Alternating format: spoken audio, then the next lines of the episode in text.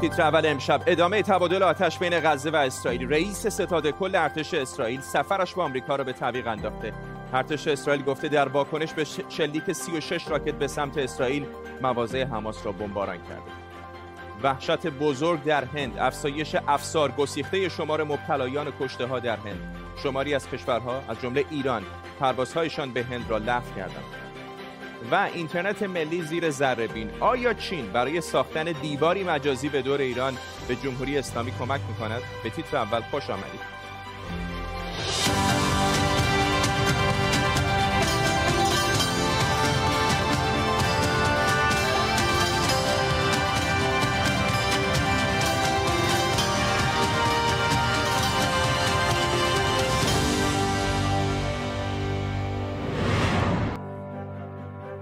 سلام و وقت بخیر. ستاد ارتش اسرائیل به دنبال نارامی ها در اورشلیم یا بیت المقدس و راکت پرانی های اخیر از غزه به سمت این کشور نشستی ویژه برگزار کرده. این نارامی ها که کم و بیش با ممانعت پلیس از برگزاری تجمع فلسطینی ها برای افتار آغاز شده بود با انتشار ویدیوهایی از ضرب و شتم یهودی های ارتودکس به دست چند جوان فلسطینی و فراخان گروهی از یهودیان راستگرا برای اقدامات سختگیرانه تر پلیس به اوج رسیده و حالا به راکت پرانی ها از سمت باریکه غزه و واکنش اسرائیل منجر شده. آویف کوخاوی رئیس ستاد ارتش اسرائیل که قرار بود برای دیدار با مقامات سیاسی نظامی آمریکا به این کشور سفر کنه سفرش رو برای برگزاری نشستی ویژه برای بررسی رویدادهای نوار غزه به تعویق انداخته. هدف کوخاوی از سفر به آمریکا گفتگو و بررسی آنچه تهدیدهای ایران در خاورمیانه خوانده شده بود. در طول برنامه تیمی از کارشناسان خبرنگاران برای بررسی تحولات غزه و اسرائیل و خبرهای دیگر ما رو همراهی می‌کنن. پیش از همه بریم به خود اسرائیل بابک اساقی از تلاویو با ماست. با تازه ترین ها بابک چه داره میگذره اونجا. از آخرین موشکی که از طرف نوار غزه ساعت پنج و نیم صبح امروز به طرف اسرائیل شلیک شد و همانطوری که گفتین سی و شیشمین موشکی بود که در طی شب گذشته به طرف هومه نوار غزه در داخل اسرائیل شلیک شد. منطقه آرام هست و گزارشی هم از حملات اسرائیل پس از اون نرسیده. آویو کوخاوی رئیس ستاد ارتش اسرائیل امروز در جلسه امنیتی به بررسی قدم ها و گام های بعدی اسرائیل در این رابطه پرداخت و پس از اون آقای بنیامین نتانیاهو هم یک جلسه کابینه تشکیل داد و در رابطه با پاسخهای اسرائیل و اقدامات اسرائیل پس از این حملات موشکی از, از طرف غزه به بررسی پرداختن در اسرائیل به این نتیجه رسیدند که اسرائیل در صدد در صدد گسترش نزاع نیستش و تلاش خواهد کرد که تا همینجا این مسئله را پایان بده. به نظر میاد که حماس هم در پی نزاعی تازه و گسترده با اسرائیل نیستش و فقط خواسته که پیامی را در رابطه با آنچه که روز گذشته در مسجد الاقصا در اورشلیم گذشت و پلیس با تظاهر کنندگان درگیر شد نشون بده. فرداد این را هم باید بگم که همه این نزاع و همه این تظاهرات از فیلم های کوتاه تیک توک شروع شد که در اون بعضی از جوانان عرب اسرائیلی ها را کتک می‌زدن و فیلم می‌گرفتن و بر تیک توک میذاشتن و پس از اون اسرائیلی ها این کار را کردن و همه اینها باعث یک نزاع گسترده شد و این نشان میده که اورشلیم شرقی تقریبا یک بشکه باروت هستش که با یک جرقه کوچک ممکن هستش که منفجر بشه و به نزاعی بزرگ تبدیل بشه. بابک اساقی در تلاویو ممنونم از تو. معیر جاودانفر تحلیلگر مسائل اسرائیل هم از همین شهر از تلاویو به ما پیوسته. آقا جاودانفر به نظر شما این تنش ها یک چیز کوتاه مدت هست یا شروعی برای یک سری درگیری های جدید؟ به نظر میاد که برای کوتاه مدت هستش و هر دو طرف به نفعشون نیستش که این تنش ها گسترده تر بشه و تشدید بشه. ولی متاسفانه بعضی وقتا شاهد بودیم که همین تنش های محدود می‌تونه از کنترل خارج بشه. آیا این دفعه باعث خوشبین بود که این مسئله پایان خواهد یافت به زودی؟ احتمالش وجود داره. ببینید مسئله این که الان حماس وارد این معرکه شده این هستش که فلسطینی ها الان حزب سازمان آزادی بخش فلسطین و حماس قرار داره که به زودی در یک انتخابات شرکت بکنن و با این اقداماتش حماس که می‌خواد جلوه بده که داره از منافع فلسطینیان و یا اسرائیلیان فلسطینی تبار در در اورشلیم داره دفاع می‌کنه می‌خواد موضع خودش رو در انتخابات بعدی فلسطین مستحکمتر بکنه. از یک طرف دیگه هم احتمال آقای نتانیاهو هم احتمالش وجود داره که بخواد از این مسئله استفاده بکنه برای اینکه دولت ائتلافی که اکثریتشون راستگراها خواهد بود بتونه از این مسئله استفاده کنه برای جذب اونها به یک دولت جدید به نفع خودش. در حال حاضر در در آینده کوتاه مدت تا الان هر دو طرف تونستن هم حماس هم دولت آقای نتانیاهو سعی کرده که از این مسئله سو استفاده بکنن استفاده یا سو استفاده بکنن برای منافع خودشون. ولی به نفع خودش به نفعشون نیست که این مسئله گسترده پیدا گسترده تر بشه یا تشدید تر بشه. ولی متاسفانه امکانش وجود داره که بله ما این بتونه از کنترل خارج بشه. الان بستگی داره به رهبری گروه حماس و رهبری آقای نتانیاهو که هر دو طرف جلوی این مسئله رو بگیرن جلوی طرفداران خودشون رو بگیرن. دولت اسرائیل دیگه اجازه نده گروه های افراطی کلیمی دوباره تظاهرات بکنن. پس ولی بحثی ببینیم که اقدامات بعدی هر دو طرف چه خواهد بود چون اونها هر دو طرف می‌تونن تأثیر گذار باشن برای ادامه یا یا پایان این این نزاع کنون. ممنونم از شما میری جاودانفر تحلیلگر مسائل اسرائیل از تل با ما. اجازه بدید از این فرصت استفاده بکنیم نگاهی بندازیم به وضعیت فعلی در غزه. اینجا نوار غزه است جایی که بعضیا میگن بزرگترین زندان روباز جهانه چون از همه طرف در محاصره است. تا سال 1384 نوار غزه در اشغال کامل اسرائیل بود. نوار غزه بخشی از سرزمین های فلسطینی در طول تاریخ عثمانی ها بریتانیایی ها مصری ها و اسرائیلی ها اینجا را اشغال کرده بودند. 24 مرداد 1384 ارتش اسرائیل به اشغال غزه پایان داد ولی به جاش بزرگترین دیوار دنیا رو بین غزه و اسرائیل کشید. مردم غزه بیشترشون مسلمان سنی مذهبن. البته یک اقلیت مسیحی هم در غزه وجود داره. به نسبت مساحت جمعیت در نوار غزه بسیار زیاده. این منطقه در واقع یکی از متراکمترین مناطق جهان به لحاظ جمعیتیه.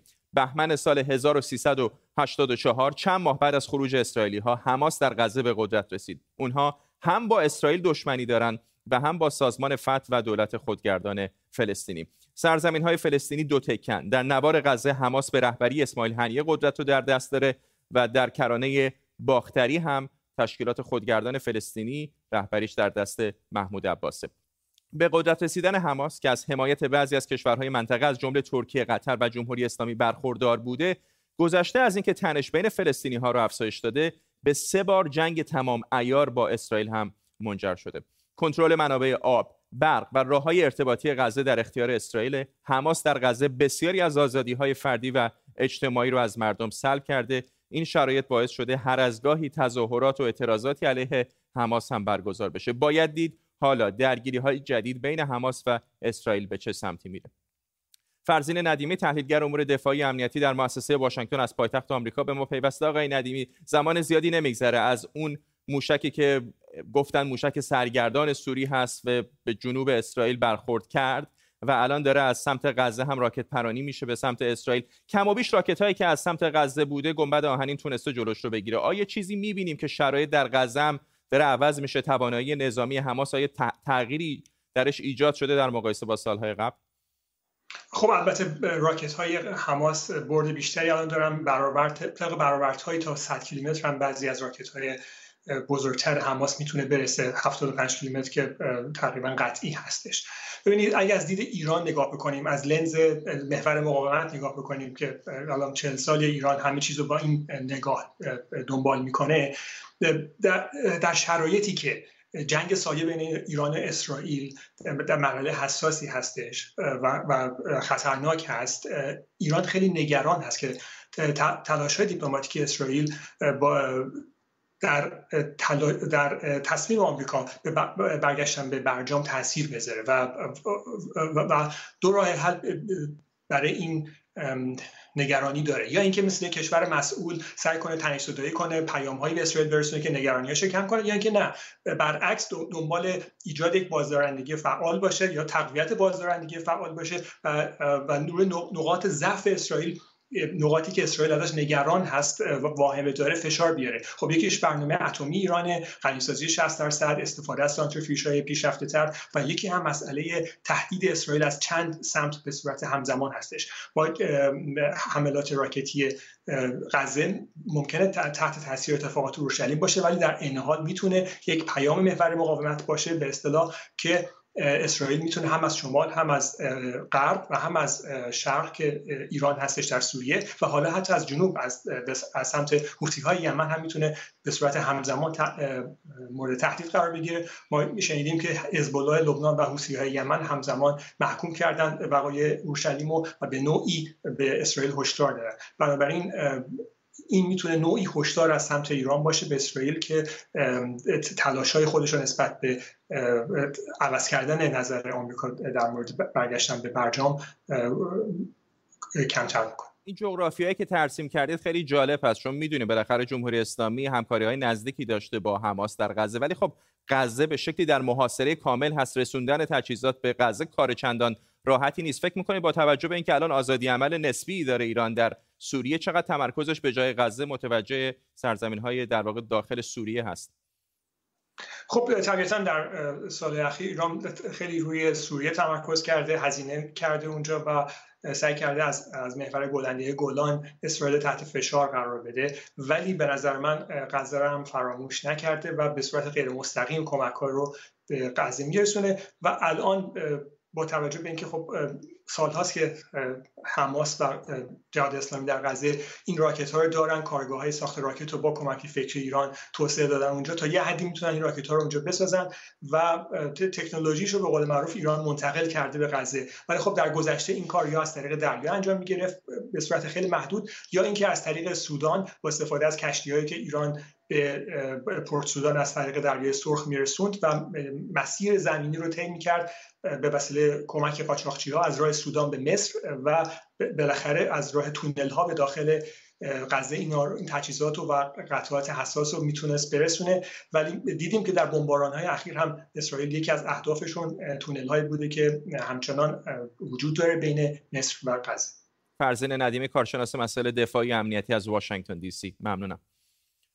هند دیروز با ثبت رکوردی جدید از شناسایی بیش از 300 هزار بیمار مبتلا به کرونا طی 24 ساعت خبر داده. در هند به دلیل شیوع بسیار گسترده گونه جهش یافته ویروس وضعیت اضطراری اعلام شده. بیمارستان ها با کمبود شدید اکسیژن و تخت روبرو هستند. تمام پروازهای رفت و برگشت از ایران به هند و همینطور پاکستان هم به همین دلیل لغو شدند. حسن نایب هاشم پزشک عمومی از وین با ماست. آقای نایب چه داره اتفاق میفته در این کشور خودش تولید واکسن هم داره. چرا ناگهان اینقدر افزایش تعداد مبتلایان و کشته ها بله همونجور که شما فرمودید واریانت جدیدی که از بسیار خطرناک 15 جهش در این واریانت صورت گرفته که سه تا از اونها در سه جهت مختلف در واقع تاثیر منفی دارن. یکیش چسبندگی رو به سلول انسانی افزایش پیدا می‌کنه. یکیش بیماریزایی در واقع عفونت سلولی رو افزایش میده و یکی می‌تونه در واقع گریز از سیستم ایمنی باشه.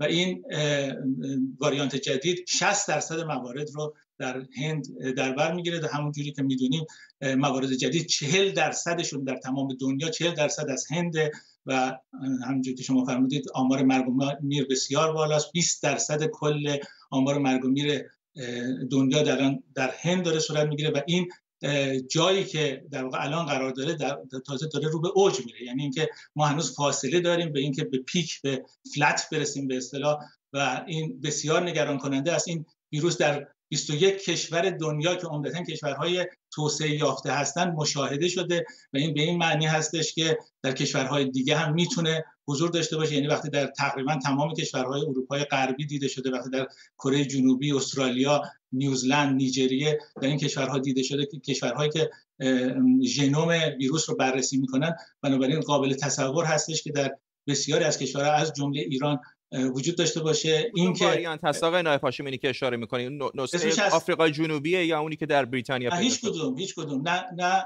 نه در واقع ویروس برخواسته از بریتانیا است نه آفریقای جنوبی نه برزیل نه ویروس های نیویورک دو ویروسی که هستن نه ویروس کالیفرنیا بلکه ویروسی هست به نام D1617 که در هند هست. و در این در واقع ویروسی که در هند در مشاهده شده برای اولین بار و از یکی از یکی از اون جهش هایی که در در ویروس های دیگه هم مشاهده شده ولی که ما با یک جهش دوگانه یا جهش سگانه مواجه هستیم. بیم اون میره که در ایران در حال حاضر وجود داشته باشه و این ویروس در در حال گسترش باشه. این اقدام که انجام دادن اقدام درستیه که مسافرت ها رو قطع کردن ولی که ممکنه نوشدارو بعد از مرگ سهراب باشه و الان در کشور ما همین این ویروس گسترش پیدا کرده باشه و این بسیار خطرناک. وضعیت بسیار نگران کننده است در سراسر جهان به خصوص با این نسخه های جدید ویروس و البته در ایران هم که مشکل واکسیناسیون هست. ممنونم از شما. حسن نایب هاشم پزشک عمومی از وین با ما.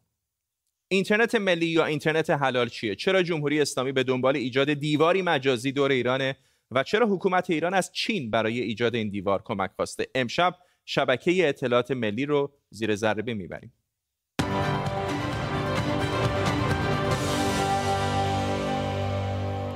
جمعه ده آبان 1398 در پی اعتراضات مردمی اینترنت در ایران به طور سراسری قطع شد و ارتباط میان داخل و خارج از بین رفت. بعدتر رویترز اعلام کرد که در این چند روز حدود 1500 نفر به دست حکومت ایران کشته شدند. خاموشی اینترنت هفت روز طول کشید و در بعضی شهرها مثل ماهشهر حتی بیشتر. اما در حالی که اعتراضها ادامه داشت و اینترنت قطع بود، بعضی از داد و ستدهای داخلی که به اینترنت نیاز داشتن انجام شد. یعنی اینترنت جهانی قطع بود، اما اینترنت ملی وست اینترنت ملی ترافیک خارجی رو از داخلی جدا می‌کنه. به زبون ساده تر وبسایت مراکز داده و خدمات مثل بانک ها و نهادهای دولتی بر روی سرورهای داخل کشور قرار می‌گیرند و بدون اینکه نیازی به اینترنت جهانی و سرورهای خارجی از خارج از کشور داشته باشین به کارشون ادامه میدن. طرح اولیه اینترنت ملی برمیگرده به سال 84 دوران زمامداری دولت احمدی نژاد. اینترنتی که به اون پاک یا حلال هم می‌گفتن. سال 86 نام اینترنت ملی دوباره تغییر کرد و شد شبکه اینترنت ملی. بعد از اعتراضات سراسری سال 88 حکومت پروژه اینترنت ملی رو جدیتر گرفت. سال 89 عنوانش رو دوباره عوض کردن و گذاشتن شبکه ملی اطلاعات و در دستور کار قانون برنامه پنجم توسعه گنجونده و تعریف شد. روندی که در دولت روحانی و وزارت آذری جهرومی با قدرت ادامه داره. خب متاسفانه فضای مجازی کشور ما هم که اون رعایت های لازم با وجود این همه تأکیدی که من کردم صورت نمی‌گیره و در یک جهاتی وله واقعا که باعث اون کسانی که مسئول هستن حواسشون باشه. حالا این اینترنت ملی چه سودی داره؟ اول ادعا میشه سرعتش زیاد میشه و در نتیجه ارزون تر چرا؟ دلیل فنیش اینه. فرض کنید می‌خواید از شیراز برید تهران. وقتی ساختار داخلی نداره یعنی از شیراز مجبورید به مثلا ترکیه برید و از ترکیه بیاید تهران. اما اگر مسیر داخلی مهیا باشه از شیراز مستقیما میرید تهران. این اتفاقیه که در جابجایی فایل ها میفته و پس سریعتره. دوم ایمنتره. از این نظر که نفوذ سازمان های خارج از کشور سختره. مثالش ویروس استاکسنت ویروسی که ادعا شده اسرائیل و آمریکا از طریق اون تاسیسات هسته‌ای نتنز رو مورد هدف قرار دادن. هرچند ایجاد دیوار اینترنتی تضمینی برای توقف حملات سایبری این چنینی نیست. آیا اینترنت جهانی قطع میشه؟ جمهوری اسلامی میگه قرار نیست این اتفاق بیفته. همین الان هم بعضی سامانه ها به شبکه اطلاعات ملی وصلن. در واقع مسیر وصل شدن به اینستاگرام و مثلا سایت دانشگاه آزاد اسلامی از هم مجزاست. پس مشکل چیه؟ جدا کردن ترافیک خارجی و داخلی کلید قطع اینترنت رو در اختیار حکومت می‌ذاره اتفاقی که بارها تکرار شده تا با قطع اینترنت جلوی چرخش آزاد اطلاعات رو در مواقع بحرانی مثل آبان 98 بگیرن. و من اینجا لازمه به ملت بزرگ ایران بگم که در قرارداد با چین هیچ موضوع مخفی وجود نداره. از طرفی یکی از مفاد قرارداد 25 ساله چین و ایران که خیلی هم سر و صدا کرده بحث کمک به ایران برای حاکمیت بر فضای مجازی. منظور چیه؟ یا بهتر بپرسیم چرا از چین کمک خواستن؟ سازوکار اینترنت و فیلترینگ در چین که بهش دیوار آتش بزرگ چین هم میگن نسبت به ایران خیلی پیچیده تره. بسیاری از سایت ها مثل گوگل، فیسبوک، آمازون و حتی ویکیپیدیا در چین فیلترن و چین به جاش موتور جستجوگر خودش بایدو رو داره که به جای و به جای فیسبوک مثلا تنسنت رو داره به جای واتساپ ویچت و به جای آمازون علی بابا و این فهرست البته ادامه داره. سانسور در چین تا حدیه که حتی عکسایی که توی ویچت رد و بدل میشن و از بیرون چین میان ممکنه حذف بشن. مثلا یک عکس با محتوای سیاسی میفرستید برای دوستتون تو چین اما اصلا بهش نمی‌رسه. و بعضی اتفاقات تاریخی توی موتورهای جستجوگر چینی به طور کل سانسور شدن. ایران هم البته تلاشهایی برای چینی کردن اینترنت کرده ولی تا اینجا چندان موفق نبوده. اینها چند تا از محبوب ترین شبکه های اجتماعی ایرانن که پشت سر من می‌بینید. مثلا میانگین استفاده از فیسنامه در روز پنج دقیقه است و کلا ایرانی ها فقط سی دقیقه رو در شبکه های اجتماعی ایرانی میگذرونند. البته حکومت ایران سال 91 جیمیل رو هم چند روزی فیلتر کرد که به نظر می‌رسه اقدامی برای ترغیب ایرانی ها به استفاده از ایمیل های ایرانی بود. کند کردن سرعت برای استفاده از وبسایت های خارجی هم می‌تونه ترفندی برای تحمیل اینترنت ملی باشه. به طور مثال شما می‌تونید سایت علی خامنه ای رو با سرعت 8 مگ بر ثانیه ببینید اما گوگل رو با سرعت 128 کیلوبیت بر ثانیه. 64 برابر کمتر. و به همین ترتیب قیمت استفاده از سایت های ایرانی ارزون تر در میاد. سازمان گزارشگران بدون مرز این, این تفاوت سرعت و قیمت رو نوعی آپارتاید دیجیتال می‌دونه. همه کشورهای دنیا. رو فضای مجازی خودشون دارن اعمال مدیریت می‌کنن. ما افتخار می‌کنیم به اینکه ما فضای مجازی رو ول کردیم. این افتخار نداره. این به هیچ وجه افتخار نداره. فضای مجازی رو بایستی مدیریت کرد. فیلترینگ قطع شدن و کند کردن تکنیکی و سیاسی اینترنت همین الان هم در ایران انجام میشه. NetBlocks در گزارشی نوشته بود که مشابه قطع سراسری اینترنت در آبان 98 در ایران تا حالا در هیچ جای جهان سابقه نداشته. خسارت اقتصادی قطعی اینترنت در آبان 98 یک میلیارد و 500 میلیون دلار برآورد شده. به گفته مقامات جمهوری اسلامی تا سال 98 پروژه اینترنت ملی نزدیک به 19 هزار میلیارد تومن خرج برداشته. آیا با حضور چین دور ایران دیوار کشیده میشه؟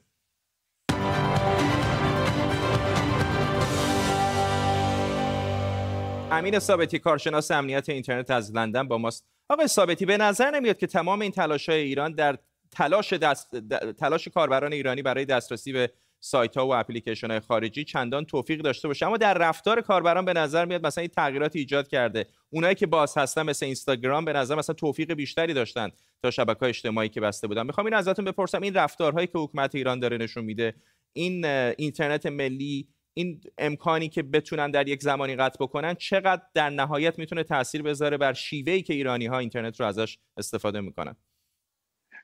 دولت در اگر بخوایم نگاه کنیم به کل حالا قسمت ذره بین گفتید دولت روحانی میشه گفتش که خطرناکترین دولت در زمینه ایده اینترنت ملی برخلاف خیلی تصورات که فکر می‌کنن احمدی نژاد دلیلش هم این هستش که در دولت روحانی اومدن هزینه ای که شما استفاده می‌کنید برای اینکه اینترنت داشته باشید و برای وبسایت های داخل ایران کاهش دادن. مثلا اگر شما تو ایران 10 گیگابیت 10 گیگابیت ترافیک ماهیانه داشته باشید ارزش 10 گیگابیت برای وبسایت است که در داخل مثل آپارات مثل مثل آپارات یا مثلا وبسایت دانشگاه آزاد استفاده که ارزش 10 گیگابیت. ولی اگر بخواید در مورد اینستاگرام استفاده کنید یا حالا تلگرام این ارزش در حقیقت 5 گیگابیت است. در اینجا هزینه بیشتر میشه. وقتی که هزینه مالی بیشتر بشه کاربر به صورت خودکار تمایل بیشتر می‌کنه به سرویس که ارزون تر باشن و خب در بلند مدت اتفاق میفته دید کاربر عوض میشه.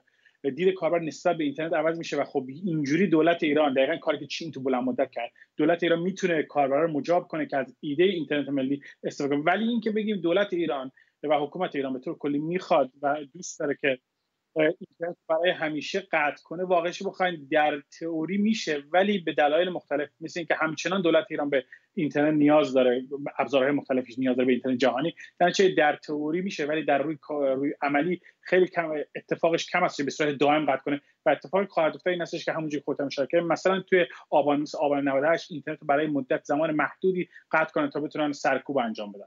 ممنونم از تو امین ثابتی کارشناس امنیت اینترنت از لندن با ما.